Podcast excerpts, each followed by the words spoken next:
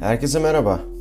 Bugün Doğu Avrupa'da Soğuk Savaşı, Çekoslovakya'da Sovyetler Birliği karşıtı Prag Bağrı'nın Sovyet tanklarıyla sona erişini, Polonya'nın kilisenin de desteğiyle daha bağımsız hareket edebilmesini ve Akdeniz Havzası'nda Portekiz ve İspanya'daki diktatörlük rejimlerinin sona erişini, Mısır'ın İsrail'e olan savaşlarını ve Kıbrıs'ın NATO'nun iki üyesi olan Türkiye ve Yunanistan'ı nasıl karşı karşıya getirdiğini göreceğiz. Şubat 1956'da gerçekleşen Sovyet Komünist Parti'nin 20. kongresinde Sovyet tarihi ve tüm komünist ülkeler için önemli bir olay olacaktı.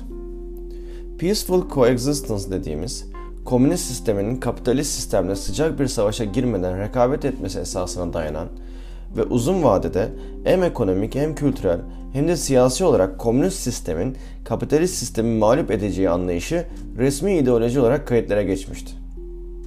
Bir diğer önemli olay ise Sovyet lideri Khrushchev'in açıkça Stalin'i eleştirmesi, Stalin'in mirasının silineceğinin ve o politikaların kaldırılacağının ilan edilmesiydi. Ve destalinizasyon olarak adlandırılacaktı. Savaş sonrası komünist liderliğinin etkin isimlerinden Polonyalı Władysław Gomulka bu yumuşama döneminden yararlanarak tekrar iktidara gelmeyi başarmış ve uzun yıllar Polonya yönetecek isim olacaktı. Macaristan'da Rakosi gitmişti ama halen parti içinde Stalinistler etkiliydi ve siyasi ortam çok gergindi. Yıllar önce göstermelik bir dava sonucu idam edilmiş olan Laszlo Rajgan tekrar cenaze defin töreninde yüz binlerce kişi katılmıştı ve sessizce tepkilerini göstermişlerdi. 16 Ekim 1956'da üniversite öğrencilerinin başlattığı protestolarda öğrenciler İmre Nagi'nin başbakan olmasını, reformları hatta Sovyet askerlerinin geri çekilmesini ve özgür genel seçimler talep ediyorlardı. 23 Ekim'de öğrencilerin Polonya'daki reformcuları dayanışma adı altında başlattıkları barış yürüyüşü akşam saatlerinde silahlı çalışmalara dönüştü. Macar Komünist Partisi Sovyet askerlerinden bu çatışmaları sona erdirmesini istedi. Sovyet askerlerinin müdahale etmesi üzerine olaylar çığırından çıktı ve bir halk kurtuluş hareketine dönüştü. İsyan tüm ülkeye yayılmıştı. İşçiler iş bırakmıştı. İşçi grupları yerel yönetimleri ele geçirmişti. 24 Ekim'de Nagy başbakan olarak atandıysa da halk yatışmamıştı. Nagy'nin Sovyetlerden talepleri üzerine Sovyetler gizli polisin kaldırılacağının ve Sovyet askerlerinin çekileceğinin sözünü verdi ve 29 Ekim'de Sovyet askerleri başkentten geri çekildi. Henüz Macaristan'dan çekilmemişlerdi ve Nagy olayları kontrol altına alabilirse ve komünist sistem muhafaza edilirse askerlerin Macaristan'dan çekilmesi planlanmıştı. 31 Ekim'de geri çekilmeyi değerlendiren Sovyetler Macaristan'dan gelen haberler üzerine büyük bir askeri operasyon başlatmaya karar verdiler. Macar halkı çok partili sisteme geçilmeyi, serbest seçimleri ve komünizmin kaldırılmasını talep etmeye başlamıştı. Kızıl Ordu'nun sayısının artarak Macaristan'daki stratejik noktaları ele geçirmeye başlamasının duyulması üzerine 1 Kasım'da İmran Nagy hükümeti devrimi korumak adına Macaristan'ın Varşova Paktı'ndan çekildiğini ve Sovyet müttefiki olmadığını ve tarafsız ülke olduğunu ilan etti. Ayrıca Nagy Birleşmiş Milletler'den yardım istedi. 4 Kasım'da Sovyet askerleri resmen tüm ülkeyi işgal etti. Nagy hükümeti düşürüldü. 200 bin kişi ülkeden kaçtı ve 2700 kişi öldürüldü. 20 bin kişi tutuklandı, 230 kişi idam edildi. İdam edilenler arasında Başbakan İmran Nagy ve hükümetindeki bakanlar da vardı. Batı güçleri resmen bu olayda Macaristan'a yardım etmeyerek 2. Dünya Savaşı sonrası kurulan statükonun korunmasından yana tavır almışlardı. Köleleştirilmiş ulusların özgürleştirilmesi propagandası yapmalarına rağmen gerçekten bir devrim gerçekleştiren Macar halkına yardım etmemişlerdi. Ve resmen Sovyet liderliğine kendi Doğu bloğunda serbestçe hareket edebilme ve istediğini yapabilme, gerekirse bir ülkeyi işgal etme özgürlüğünü vermişlerdi. Macaristan devriminin bastırılması diğer Doğu Avrupa ülkelerinde ibretlik bir ders olmuştu. Sovyetler Birliği gerekirse güç kullanabilirdi, kendi hükümetlerini devirebilirdi. Bu olaydan 12 sene sonra Soğuk Savaş'ın ortasında detente döneminde Çekoslovakya halkı da komünist sistemin baskıcılığına karşı ses çıkaracaktı ve yaşanan 1968 Prag Baharı da Sovyet tanklarının gelişiyle sona erecekti. Alexander Dubček 5 Ocak 1968'de Çekoslovakya Komünist Partisi'nin ilk sekreteri oldu. Uzlaşma adayı olduğu için ondan çok az şey bekleniyordu ancak kamuoyu kısa sürede ona baş reformcu rolünü verdi. Özellikle basın mensuplarının Mart ayında kendini daha özgür ifade etmeye karar vermesinden sonra statükoya giderek daha fazla karşı çıkıyorlardı. Nisan 1968'e gelindiğinde reformcular üstünlüğü ele geçirdi. Genel olarak iktidarın devri barışçıldı. Çekoslovak Komünist Partisi'nin politika yapıcı organı olan yeni seçilen Başkanlık Divanı büyük ölçüde yeni gelen reformculardan oluşuyordu. 27 Haziran 1968'de muhalif yazar Ludwig Vaculik, Çekoslovak yaşamının her kesiminden birçok insanın imzaladığı bir belge yayınladı. 2000 kelime manifestosu olan bu belge Prag Barı'nın gelişimine bir dönüm noktası oluşturdu. Gerçek demokrasiyi talep etmek için kitlesel eylemi teşvik ediyordu. Duyuru karşısında şok olmasına rağmen Dubček, Çekoslovakya'nın dönüşümünü kontrol edebileceğini ikna almıştı. Sovyetler Birliği ve Varşova Paktı müttefikleri çok daha fazla paniğe kapılmıştı. Dubček, Varşova Paktı güçlerinin özel bir toplantısına katılmayı reddettikten sonra 15 Temmuz 1968'de kendisine ülkesinin karşı devrimin eşiğinde olduğunun ve onu korumayı kendi görevli olarak gördüklerini belirten bir mektup gönderildi. Yine de Dubček, komünist lider arkadaşları yaşanan zorlukları önleyeceğinden emindi. Sovyet lideri Leonid Brezhnev, Dubček'i Sovyet Politburo ve Çekoslovak liderlerin sorunlarını çözmeye çalıştıkları bir konferansa davet etti. 3 Ağustos'ta Sovyet, Doğu Almanya, Polonya, Bulgar, Macar ve Çekoslovak Komünist Partilerinin temsilcileri Bratislava'da yeniden bir araya geldi. Toplantının ardından yayınlanan, yayınlanan bildiri, Çekoslovakya'nın basın üzerine bir miktar daha sıkı kontrol sağlaması karşılığında üzerindeki baskının hafifletileceği izlenimini veriyordu. 20 Ağustos 1968 akşamı Sovyet liderliğindeki silahlı kuvvetler Çekoslovakya'yı işgal etti. Sovyetler Dubček, Çernik ve diğer bazı liderleri ele geçirip gizlice Moskova'ya götürdü. Bu arada Çekoslovak nüfusu işgale karşı pasif direniş ve doğaçlama eylemlerle karşılık veriyordu. Örneğin işgalci birliklerin yollarını kaybetmesi için yol işaretlerini kaldırıyorlardı. İletişim ve malzeme kesintisine rağmen Çekoslovakya halkı yerel düzeyde yaşamlarına devam ediyordu. Planının 14. Komünist Parti Kongresi bile 22 Ağustos'ta gerçekleşmişti.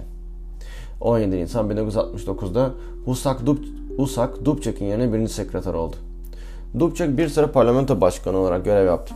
Daha sonra Türkiye'ye büyükelçi oldu. Ancak 1970 yılında geri çağrıldı ve parti üyeliğinden çıkarıldı.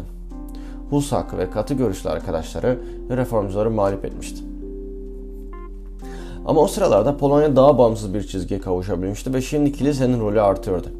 Özellikle Polonyalı bir din adamı olan 2. John Paul'un Papa olarak seçilmesi Polonya'da komünizmin sona ermesi için önemli bir mihenk taşı olacaktı. Haziran 1979'da 2. John Paul coşkulu bir kalabalığa hitap edeceği Polonya'ya gitti. Papalığın Polonya yaptığı bu ilk gezi ulusun ruhunu yükseltti ve 1980'de dayanışma hareketinin oluşumunu ateşledi. Polonyalılar onunla özdeşleşti. Milyonlarcası ona geldi, dinlediler. Onlara iyi olmalarını, kendilerinden taviz vermemelerini, birbirlerine kenetlenmelerini, korkusuz olmalarını, iyiliğin tek kaynağının tek, standartının Tanrı olduğunu söyledi. Korkmayın dedi. Milyonlarca kişi ise Tanrı'yı istiyoruz, Tanrı'yı istiyoruz, Tanrı'yı istiyoruz diye bağırıyordu. Rejim sinmişti. Papa yumuşak gücünü sert çeşitliliğe dönüştürmeyi seçseydi rejim kanda boğulabilirdi. Bunun yerine Papa birbirleriyle danışmayı teyit ederek Polonya halkının yöneticilerini terk etmesine yol açtı. Komünistler 10 yıl daha despot olarak kalmaya devam edeceklerdi ama siyasi liderler olarak onların artık sonu gelmişti. Papa II. John Paul, Varşova havalarında yeri öptüğünde Polonya'da ve nihayetinde Avrupa'nın başka yerlerinde komünizmin sona ereceği süreci başlatmıştı. Romanya'da ise iktidarı Nikolay Ceausescu ile geçirmişti. Başlangıçta Ceausescu, Sovyetler Birliği'nin otoritesine meydan okuyan bağımsız dış politikası nedeniyle hem Romanya'da hem de Batı'da popüler bir figür haline gelmişti. 1960'larda basın sansürünü hafifletti ve Romanya'nın Varşova Paktı'na aktif katılımına son verdi. Ancak hala Romanya resmi olarak üyeydi. 1968'de Varşova Paktı güçlerinin Çekoslovakya işgaline katılmayı reddetti ve hatta 21 Ağustos 1968'de konuşmasında bunu aktif ve açıkça kınadı. Çekoslovak mevkidaşı Alexander Dubček'e manevi destek sunmak için işgalden bir hafta önce Prag'a gitmişti. Sovyetler Birliği, Çavuşescu'nun inatçılığını büyük ölçüde tolere etse de onun Moskova'da görünüşteki bağımsızlığı Romanya'ya Doğu bloğu içinde başına bir buyruk statü kazandırmıştı. Bu sıralarda Akdeniz havzası da karışmıştı. 25 Nisan devrimi olarak da bilinen Karanfil devrimi 25 Nisan 1974'te Lizbon'da sol eğilimli subaylar tarafından otoriter Estado Novo rejimini deviren bir askeri darbeydi. Prosecco Revolutionary M kurs aracılığıyla Portekiz'de ve deniz aşırı kolonilerinde büyük sosyal, ekonomik, bölgesel, demokratik ve politik değişiklikler yaratacaktı. Portekiz'in demokrasiye geçişi ve Portekiz sömürge savaşının sona ermesiyle sonuçlandı. Devrim, rejime karşı çıkan subaylardan oluşan Silahlı Kuvvetler Hareketi tarafından düzenlenen bir darbe olarak başladı. Ancak çok geçmeden beklenmedik bir halk sivil direniş kampanyasıyla birleşti. Afrika'nın bağımsızlık hareketleriyle müzakereler başladı ve 1974, 1974 yılı sonunda Portekiz birlikleri Gine Bissau adıyla Birleşmiş Milletler üyesi devlet haline gelen Portekiz Ginesi'nden çekildi. Bunu 1975'te Afrika'da Cape Verde, Mozambik, Sao Tome ve Principe ile Angola'nın bağımsızlığı ve Güneydoğu Asya'da Doğu Timor'un bağımsızlık ilanı izledi. Bu olaylar Portekiz vatandaşlarının Portekiz'in Afrika topraklarından kitlesel göçüne neden oldu ve 1 milyondan fazla Portekiz'in mültecinin oluşmasına neden oldu.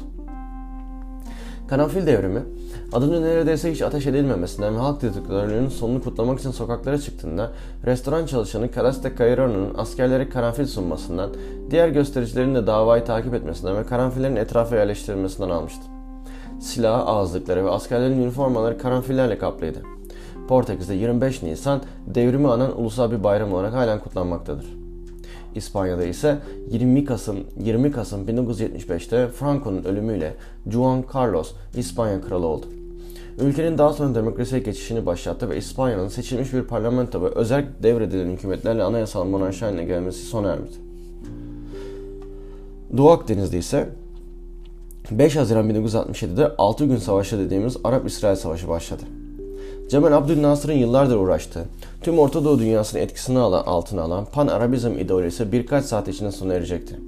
Tüm Mısır Hava Kuvvetleri uçakları İsrail uçakları tarafından imah edildi.